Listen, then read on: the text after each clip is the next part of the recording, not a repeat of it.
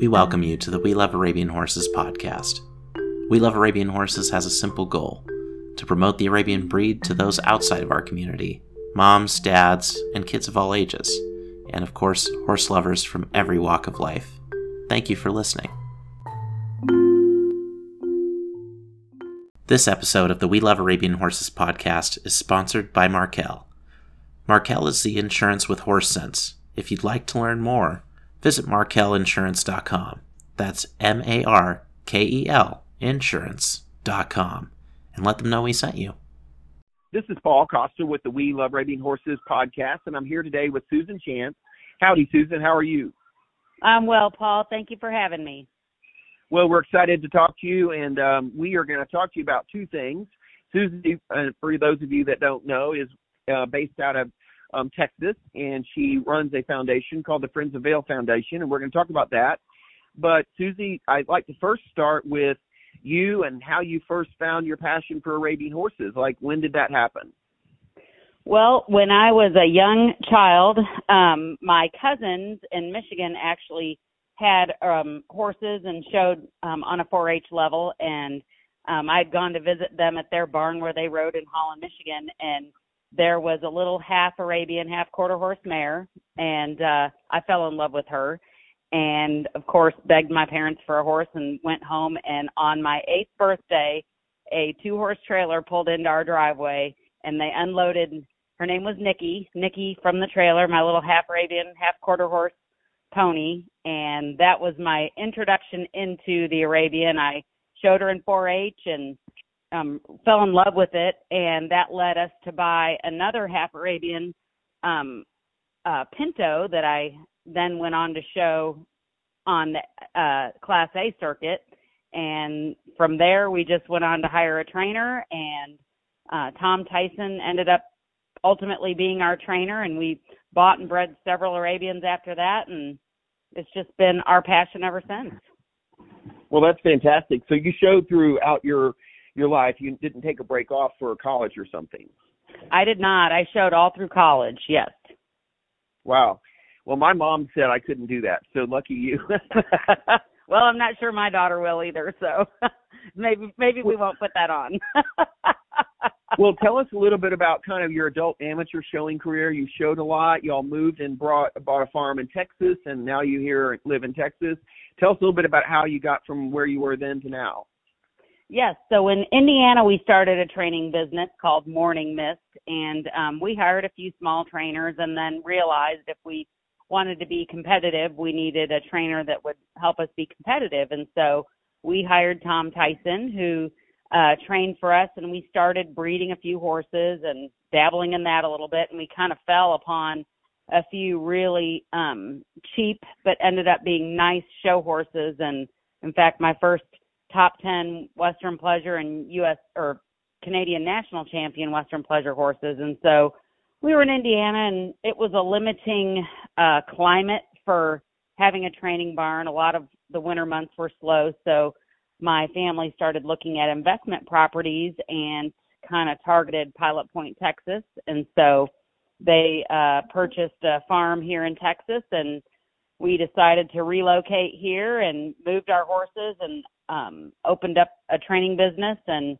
hired some other trainers, Kim Potts and Kathleen uh, Stevens over the years, Wambania, who's been here for 25 years now. Um, and so uh, we really started our breeding program. We bought um, some saddlebred mares through Gordon Potts and Mike Wheelahan and had a very successful breeding program at that time. It was called Venture Farms and we had many national champions come out of our breeding program. In fact, we just sent a third generation of our breeding out to uh, California for training this week, which is always kind of fun. And um, so we we had a fairly large training breeding operation for many many years here, and I showed. So remind me, um, I don't mean to interrupt you, but remind I was sure. part of your guys when we were helping you guys set that up, and what when yes. you bought that property and I think we the first we hired was uh, Carol Stolman and Tom Tyson yes. and Kim Potts. We're all part of your original team. I mean, you came came down yep. here and built something big right from the get go. What year was that? Uh, it was 1995 when we bought the property. And gotcha. we moved down that fall. Tom was there, and you and Carol came on immediately. And then Kim came into the picture shortly after it seemed like it was a few months into it and Yep. um Kim was looking for a place to relocate her business and she kind of fit right in with our group and um man it it got big really fast. Well, and one thing I want to touch on, um, just as a side note, I remember when the farm was open and the launch and that big party. If I recall correctly, I mean, I think we had two or three hundred people show up at that party, and it was just such a great way to promote the Arabian and welcome people to who we were because Pilot Point was not an Arabian community at that time. It's much more that way now, but it was so heavy quarter horses, we were kind of weird. To, That's you know, correct. to the, you know what I mean? Yes. And we did several of those. I remember the first party, it was in January because it was a beautiful December day here. And I remember we turned horses loose in that paddock and they trotted around. And, you know, people hadn't seen Arabians like that before in this area. And, it, you know, it became a thing where every year we would have, we called it the Blue Jean Ball, and we would have a presentation of horses. And, you know, there is nothing cooler than having a horse ridden in, you know, at night with the lights and the music and or turned loose and I think people were just amazed. They still talk about those Arabians, how beautiful they were and how, you know, athletic they were and it really was Sure. a great way to showcase all the different types as well, western and English and hunter and halter and it was really a cool thing. Well, it was, and I know that y'all have done those consistently throughout the years. Um, and it, it it's so important, and especially in a community where it's such a heavy horse community already, but not with this breed specific. And it's kind of funny over the years. There's many more Arabian farms that are located now near where Venture Farms is. That's So- correct. Yep. You know, it, it's it's a catalyst that starts building a community that then grows. So that's fantastic. Well, tell Yes. us about where you are now and where you are today and what you're doing. Well, we still own the property here. We have since changed the business name because it has changed. Um, we we sort of closed our public training for a while. Um, when I had my children, it was a lot to manage, and um, it just came where I wanted to be a mom more than I wanted to breed, you know, 15 horses a year and and deal with all that. So we kept Juan on as our personal trainer and kind of shut down the public side for a while and um we really focused on my girls and um I showed for a while until they got to the age where um I married Chad Chance who we've been married for 10 years now and when the girls were little we started taking them to open shows. They didn't even go class A right away. We got a few nice Arabians from Drew Cedarberg who I know you know and she's been an Arabian enthusiast in her life and she gave us some horses for them to start on and we went to the little open show in McKinney, Texas with the girls and I will tell you to this day their favorite horse at the McKinney show and you see every breed, Clydesdales, Gypsy Yep. Vanners, ponies, their favorite horse is the gray Arabian Tommy that Jade brings and shows at that show. Like to this day they love that horse. Everyone asks That's about Tommy amazing. Such a good boy and, and such an advocate for the Arabians. And so we started that way with our girls because I started with 4-H and I feel like it's a fun way to start the day shows. It's fun. It's, you know, it's not a marathon. There's not so much pressure. You don't have to have all the show gear. And um once we realized that they really fell in love with showing, then um thankfully Chad and I had had some horses that we bred and I actually had a mare that I was showing with Jonathan Ramsey at Stachowski's, and this was in 20, I guess 2016. I had a mare that I we had bred, and um her full brother was the first $100,000 AEPA champion um horse Wow. in our breed, which was super cool. And I had sold him as a young horse and went on. Joe Canarney bought him, and Joel Kiesner had him, and he won that class. And so this was a full sister, and so we Chad and I were like, we're going to take her to Scottsdale. I'm going to show her. We're going to sell her. We're going to make big money on her. You know, this is our plan. And so we went to Scottsdale, and I showed her in the AEPA or the the Scottsdale signature class, the Sure. amateur to ride, and she was champion, of course. And as we were walking back to the stalls, Jonathan Ramsey, who was the trainer at the time, he told us, he said, I know you want to sell this mare and make big money, but he was like, I think this is Jade's walk trot horse for the year. and so anyway, which was it was good and bad because you know if we had to buy her a horse, like he said, you're going to spend what you sell her for. If you want to buy one, she can win on. So we kept her, and the coolest part, like to me, the biggest win as a breeder in my entire life was Jade went in and won the walk trot country at youth nationals on her. Our homebred, yeah. You know, um, to me that's the biggest win as a breeder. When you can breed them and raise them and your kid can go national champion and she was only 5. The mare was a junior horse.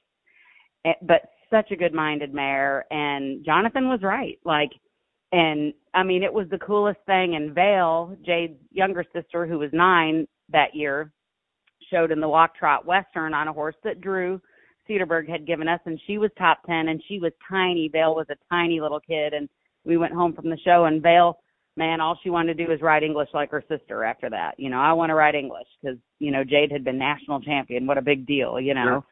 And so that's really what sparked the girls you know, love was, I mean, who doesn't want to go to nationals their first year out and go national champion? Right. But to have it be on a horse that we bred that was a junior horse, I mean, it was the perfect story for the Arabian horse. It really was. Like anybody well, could do it, is what it felt like the American dream of a breeder.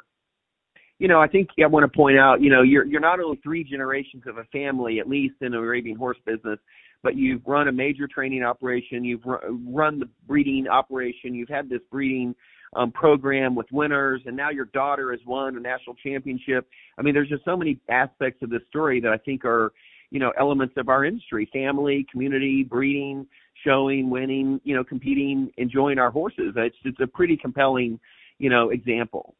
For sure. Yep, it's been a pretty awesome ride. Yep.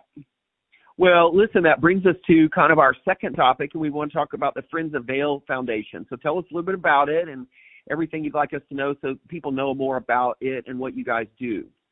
Yep. So this nationals I'm talking about was Youth Nationals of 2016. So that ended about right now, end of July 2016, and we came home from that show. Um, like I said, Jade was 11, um, Vail was nine um, we started the school year middle of August, and one week into the school year, um, Vail passed away suddenly in her sleep, very unexpectedly. Um, it was August 31st, 2016, and so, um, of course, a huge shock to the community, to the horse world, everyone that that knew her and loved her.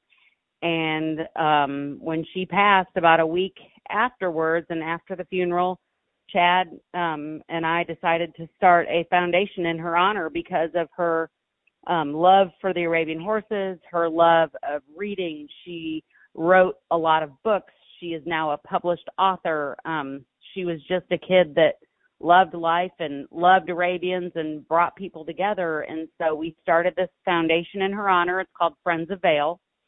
Um, and so we started awarding scholarships at the um, Arabian horse shows. We started at Region 9 and Youth Nationals, um, giving out small scholarships because we just felt very strongly about promoting education.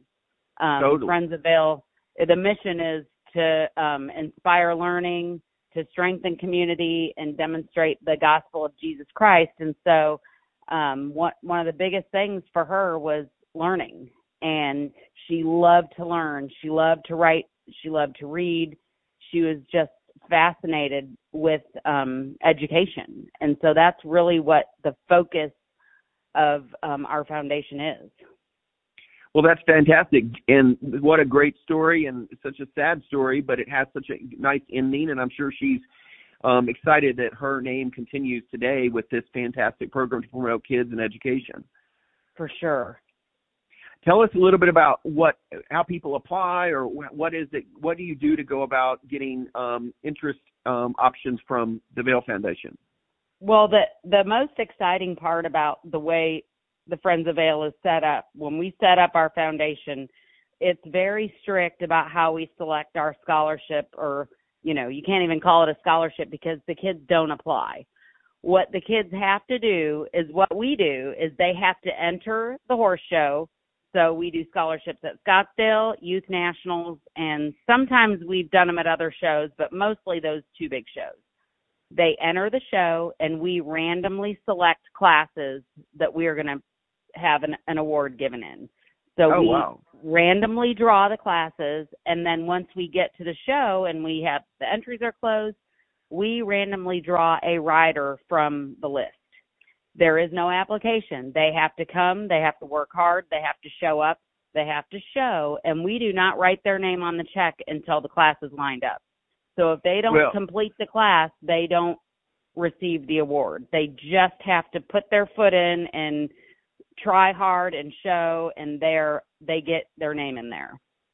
I remember just I think a year or two ago I was judging Scottsdale and I happened to be out there during the class that this happened in and it, that's exactly how it went and it was so exciting and you were really literally choosing a random winner for the scholarship. They didn't have to submit um, an application and they didn't have to write an essay. This was such an interesting way you guys have come about doing this. Right. And they don't have to win a class. Like they don't have to have to have the best horse. And it Right. usually doesn't end up going to that kid, you know. Usually it ends up going to the kid that needs it, you know.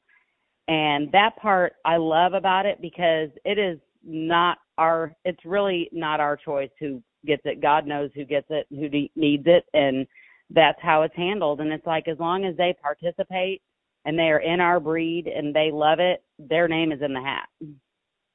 So coming into this coming year, like 2023, what shows are you thinking about supporting?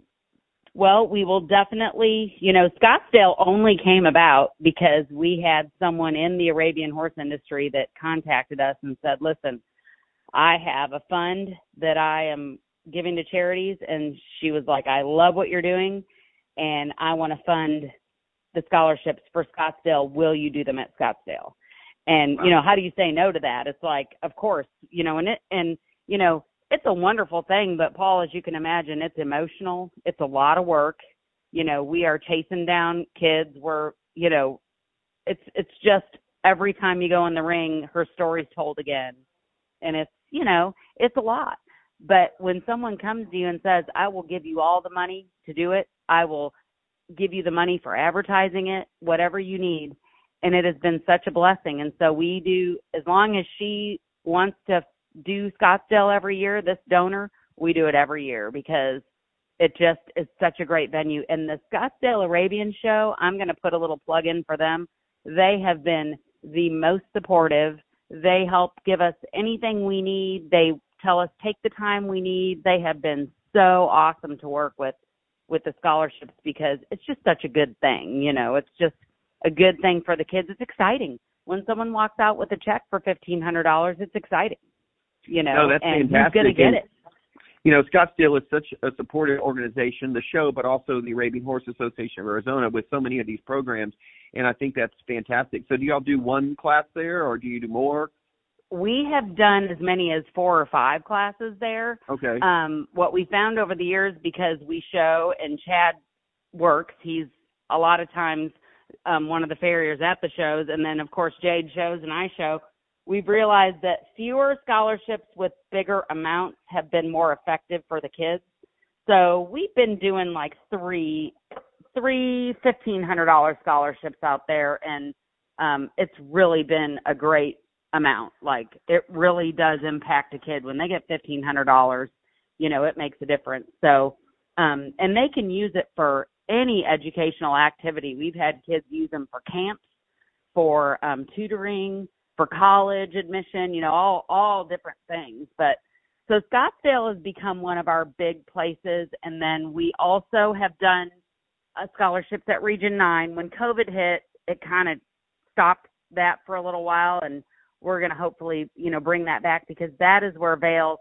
She won the Walk Trot Western at Region Nine the year she passed away, and and you know how competitive the Western is at Region Nine. Like that was the win of her life, other than her top ten at Youth Nationals, and so our hearts, um, you know, really in Region Nine there for that um, class. I'm hoping maybe this next year we can start that back up, and then We've done some at the Texarkana. The Arkansas All Arabian Club has been super supportive. Um, Chelsea and Jeremy Harper are big supporters of Friends of Vail. We've done scholarships at their show in Texarkana. And then Youth Nationals is, of course, our biggest. We do two senior scholarships on senior night, and then we give random scholarships throughout the week there. And this year, was our first year to give the scholarship in Ty Wallace's memory at Youth Nationals, and that was a three thousand dollars scholarship this year. Well, that's an impressive lineup, and I know you're going to continue doing more over time if you can, um, and continue running this um, program. It's fantastic. I really want to, you know, shout out to you and your family and Chad for building this.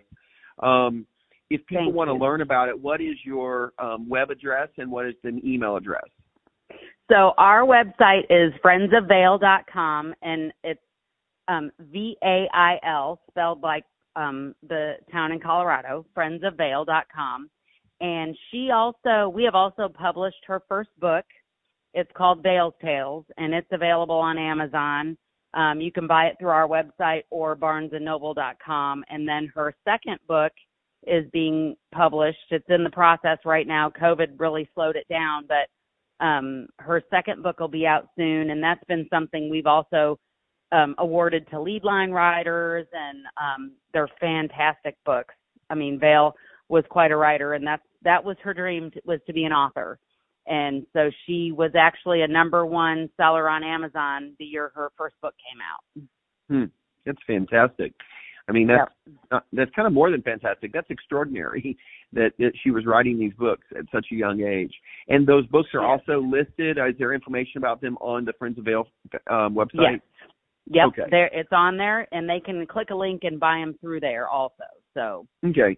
And I think that it's part of the Friends of Vail Foundation, so proceeds go to support that.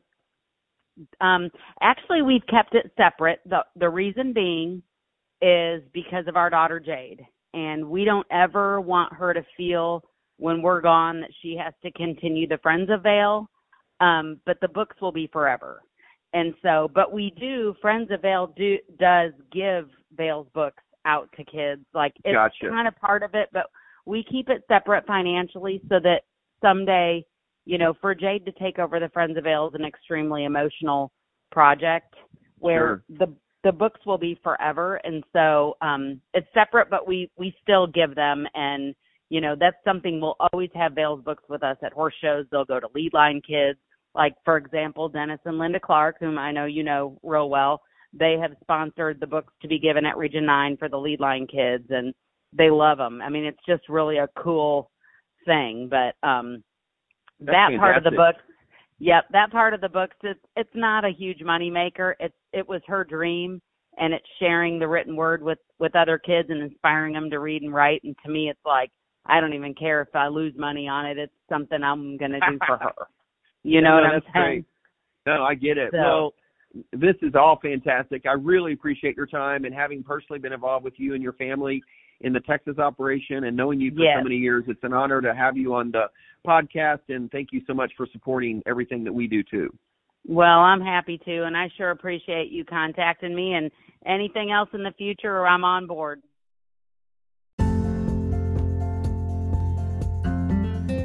Hey, this is Austin, director of the We Love Arabian Horses podcast. Thanks for listening. If you want to share ideas, feedback, or want to get involved, send me an email at austin at welovearabianhorses.com.